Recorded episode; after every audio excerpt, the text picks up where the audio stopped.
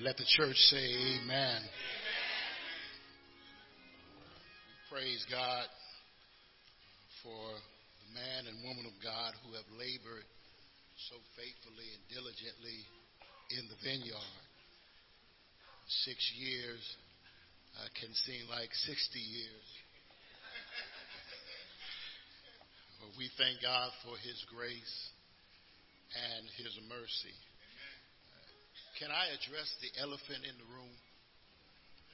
Uh, why don't we just, I know some of you got your cell phones on, worried about that Warriors basketball game.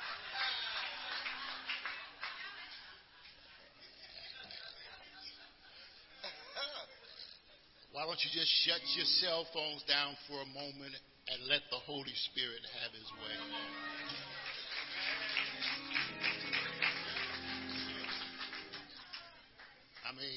Know, it's not like you plan.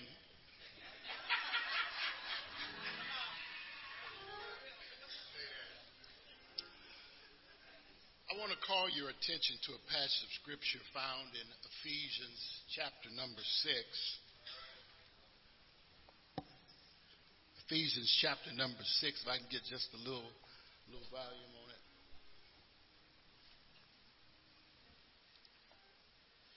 And before I, go to the word, we certainly want to thank uh, members of First Missionary. Certainly, my wife is here, and uh, some of our deacons and trustees and mothers are here. Our choir, uh, part of our choir is here, and we thank them for uh, making this journey uh, down the road. amen. To be here to celebrate uh, this wonderful man and woman of God. Ephesians chapter 6 verse 19, uh, it says, Paul says, and also pray for me. That's the NIV version that whenever I open my mouth, words will be given to me so that I might fearlessly, fearlessly make known the mysteries of the gospel. He says, For which I am an ambassador in chains. And then he reiterates, he says, Pray for me that I will fearlessly declare, not as I want, but as I should. I want to talk for a few moments uh, about empty sermons. About empty sermons. Uh, many of you might be aware of and know of uh, one of the 19th century preachers by the name of Charles Spurgeon. Yes, sir. And throughout history, he has been known as the Prince of Preachers because of his, uh, he goes about rightly dividing the word of truth. He is a textual preacher, preaches the book. It happened on one summer occasion that five college students showed up at his campus to hear him proclaim the word of God. And while they were waiting, an unknown man came up to these young college students and invited them to take a tour of the campus. And while they were touring the campus, uh, the unknown person uh, says to them, Would you like to go down to the heating room? And it was the summertime, and so obviously in June, July, uh, you don't want to go down to the heating room. But to be kind, and uh, so they went down to the heating room, and it's in the basement, and they open up the door, and there are seven, 700 people praying for the service that will be taking place in an hour. The unknown person that invited them to take the tour was Charles Spurgeon. Charles Spurgeon uh, accredited his preaching to the church praying. I wish y'all, y'all, y'all get with me in a moment. Uh, it's important to pray for the pastor and his partner, his wife. Uh, it's important to pray for the pastor uh, as a parent. Uh, but I want to address praying for the pastor and his preaching. Because understand, brothers and sisters, preaching and prayer go together. Just like peanut butter and jelly go together. Just like red beans and rice go together. Preaching and prayer go together. I don't care how well you can put a sermon together. Uh, if there is no prayer, there's no power. And thus we end up with empty sermons. Now, I might suggest to you, and I, I hope you would agree with me, that oftentimes uh, preachers don't solicit prayers. Truth of the matter is, sometimes some preachers can get a little arrogant because they've been to school, because uh, they've sat under some great teachers and great professors uh, that they've come to a point where they've got it down.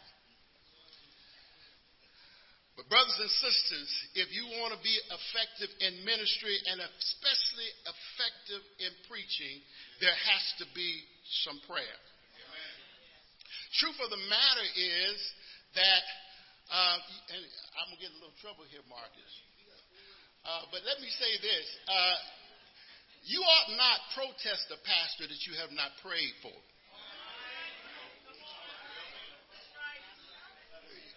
You ought not complain about a pastor that you have not spent time in prayer. And too often we, we want to protest, but we don't want to pray for the pastor. And, and, and yes, yes, yes, some of the issues that pastors face uh, certainly with infidelity and certainly with uh, immorality are a direct cause of the pastor not having a prayer life. But the pastor would be in a whole lot better situation if the people would pray for the pastor. Uh, empty sermons are a result of empty prayers. I want to suggest to you that Christ centered preaching is a result of prayers in the pews. So the question that you might be asking me right now is well, Pastor, what should we pray for? Well, I'm glad you asked. The first thing that you should pray for is that the pastor preaches God's word, watch this, and not his word. I, am in the text. The text says, Paul says, pray also for me. By the way, uh, this is uh, the wrap up of what takes place when he talks about the armor. Because you know you can't put on the armor without prayer. And so what he suggests is just as important as prayer is to wear the armor, prayer is also important for the preaching moment.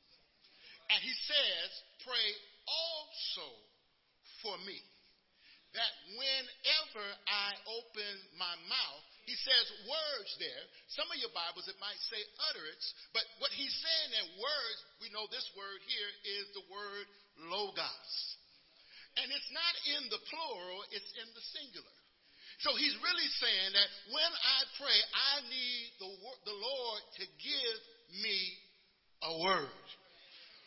Oh, brothers and sisters, we cannot stand and proclaim the goodness of the Lord without the Lord giving us a word. He says, give me. Uh, that word give me is didomai, and he's suggesting that, that I cannot preach unless the Lord gives me something. I'm going to be in your alley in just a moment here, but let me share this with you. It's a danger to try to preach Christ without Christ.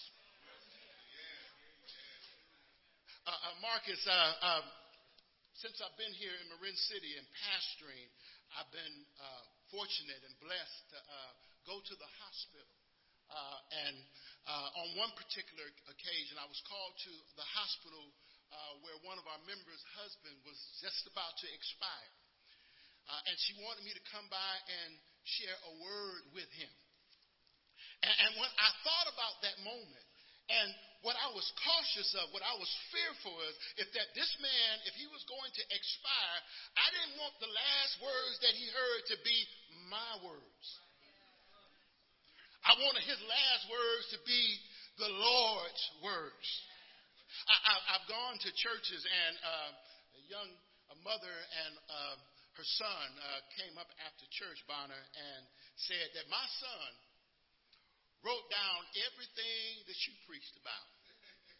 And I cringed inside because I was praying that he didn't write down my words,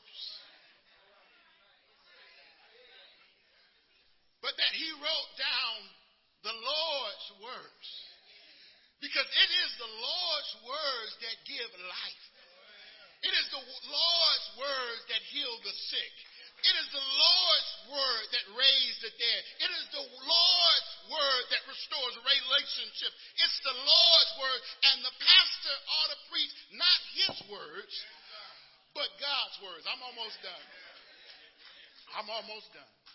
Um, second thing that, that you'll discover uh, in this passage uh, that the preacher, the pastor, should preach uh, to please God and not to please man. The text says in there, in your text, it says either fearlessly or boldly twice in the passage. Uh, that word boldly suggests that the pastor should preach and not be fearful of preaching boldly the word of God. In other words, I'm not going to leave anything out. And you know what I appreciate about Marcus? Uh, and I appreciate about him when I've gone and, and we've done funerals together. Marcus don't leave nothing out. He preaches the word of God boldly. And my brothers and sisters, we need men and women who are going to preach the word boldly, not ashamed. Uh, there's a preacher uh, by the name of Peter Cartwright. Uh, some years ago, during uh, uh, Andrew Jackson uh, showed up to his church one morning, and his congregation was fearful because young Pastor Carter was a fiery preacher, a bold preacher. And they were concerned that young Pastor Cartwright was going to check the president. And they said, now to the pastor, now Pastor, uh, President Andrew, Andrew Jackson is coming today, so you need to be nice. You need to be kind. Pastor Cartwright took the podium and he said, I know that President Andrew Jackson is in the audience today. But let me tell you, and let me tell Mr. Jackson, that if he does not uh, repent of his sins, he will go to hell.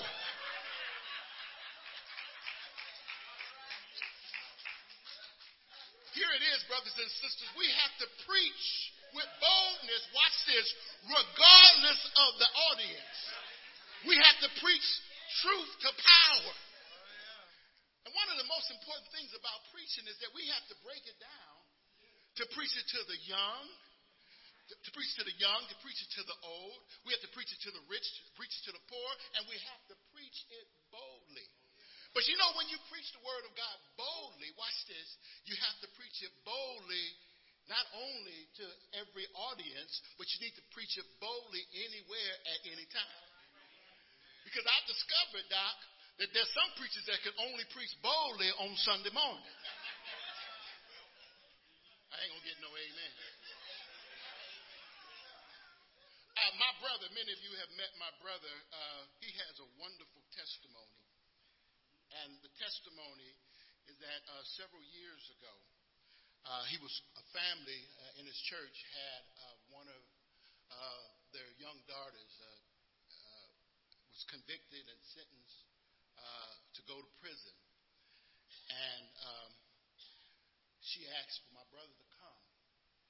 And my brother showed up and he sat down uh, with the glass there and he picked up the phone.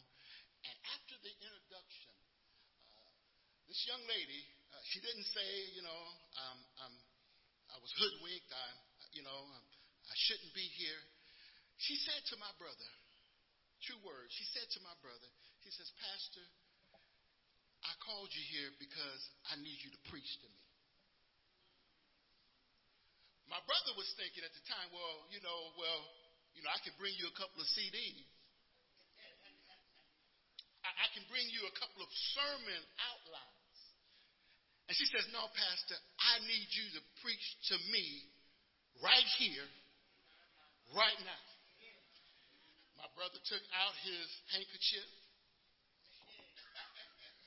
opened up his Bible, and began to preach to this young lady behind a glass window on a telephone like it was Sunday morning. That, that's the kind of pastor you have. That he's, he doesn't mind preaching wherever he's called to preach. And my brothers and sisters, we need that kind of preaching today. That men and women will stand flat footed anywhere and proclaim the goodness of the Lord. We need to preach to please man, uh, preach, preach, uh, please God and not man. But here's my final point. Pray for your pastor to preach what he should and not what he wants. It's in the, it's in the latter part of the text. Paul says, Pray that I fearlessly preach as I should. Is that in your book? You didn't tear it out, it's in the book. He says, As I should. Now, here's a challenge for pastors because sometimes we use our pulpits for therapy.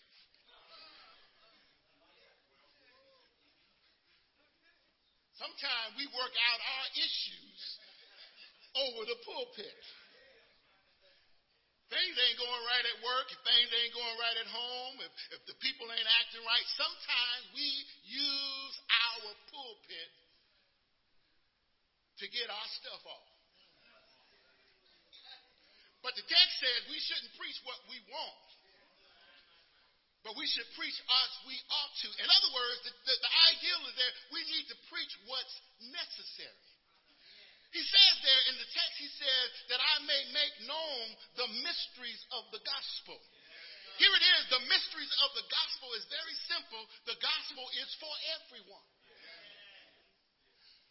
And it's a sad commentary that when people come to our churches hurt broken and in despair, and they need a word, and here we are up here having a therapy session.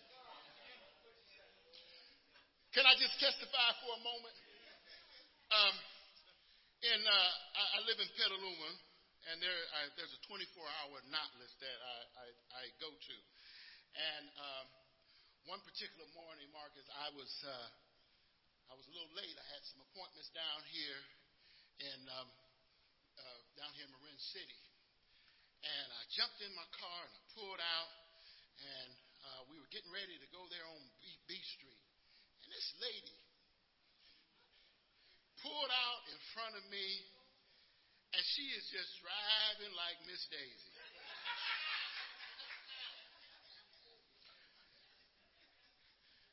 And I can tell you right now, I wasn't Pastor Leggett that day. You know, I'm blowing my horn. You know, I got my hand out the window saying, Go, get out the way. And I was wondering why she was driving so slow. And it dawned on me she had missed the location that she was trying to get to. And what she was really trying to do is find a good place to make a U turn. Here it is, here it is, brothers and sisters. And here I am acting a fool, blowing my horn, screaming, waving my hand, get out the way. Here's what I'm trying to tell you, brothers and sisters. There are people that come to our churches on Sunday morning, and all they're trying to do is make a U turn.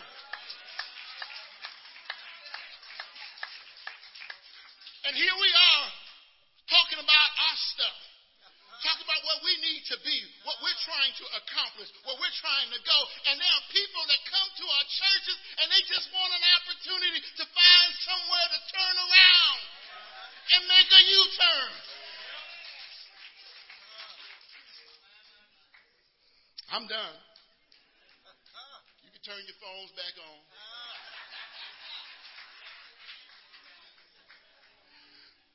But let, let me just simply tell you this.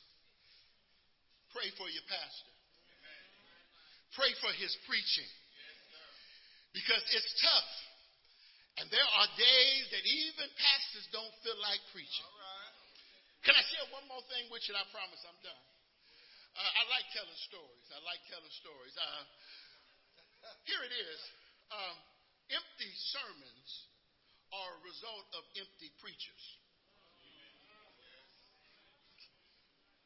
That's the truth of the matter. Empty sermons are a result of an empty preacher. And here it is. All of us run on empty at some point. All of us have to make a U turn. All of us at some point need to go into the gas station because we are on E. There was another particular time I'm on my way down to Marin City and I left home and I forgot to check my gas tank. And the car is on E. Anybody know around 9 30, 10 o'clock, making your way down here, there's still bad traffic. And I'm praying just to make it to Novato so that I can get in, get me some gas and get to my appointment. I get to the gas station and they got lines all around the place. I finally get gas and I finally make it down to my appointment. But I'm there because I'm. But now I can't preach. I can't. I can't share what I need to share because I'm on. My tank is full, but spiritually I'm on empty. But thank God for some old saints that can recognize when their pastor is on empty. And I had an old mother said, Pastor, you look a little frustrated. you look a little worn out, but let me let me help you out. Before you go in here and minister, let me pray for you. Let, let me put you back on full. Because you can't minister to God's people on empty. And I don't know about you, but I thank God for the old saints that can recognize that if there's no prayer, there's no power. Pastor, keep on preaching. And if they don't pray for you, keep on preaching anyway. Because somebody is praying for you. Somebody is praying for your family. Somebody is praying for your marriage. Somebody is praying for your ministry. Somebody is praying for your job. Keep on preaching. Preach the word of God. Preach it in season. Preach it out of season. Preach it. Preach it when the sun's up. Preach it when the sun goes down. Pray for your pastor. Pray for your pastor. I'm so glad. I feel like shouting here, but I got to go home. I'm so glad that somebody prayed for me. Pray for me. Pray for me. Glory, hallelujah. Glory, hallelujah.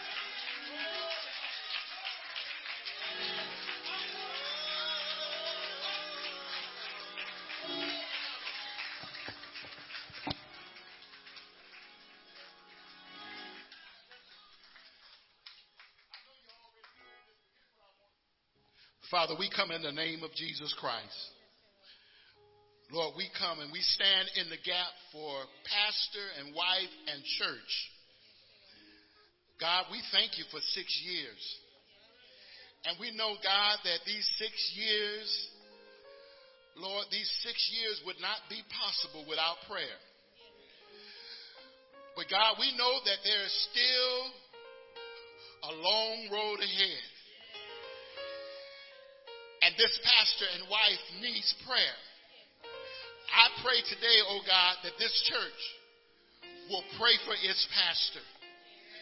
every time he steps into his pulpit and proclaims the word of God. I pray, Lord, before he goes into the pulpit, he's prayed for. While he's preaching, he's prayed for. When the sermon is over, he's prayed for. We thank you, Lord, for his ministry. We thank you for his faithfulness. We thank you for your grace and your mercy. Now fill us, oh God, with the power to pray the prayer of faith. Help this church to pray in the spirit, oh God, as they lift up this pastor, as he proclaims the good news of Jesus Christ. We thank you now, oh God. We thank you for the power of prayer. We thank you for the privilege of prayer. And we give you the great, we thank you, Lord, and we bless your name. Glory to your name, oh God. Glory to your name. This is our prayer in Jesus' name. Amen. Amen. I worship and adore you. Just want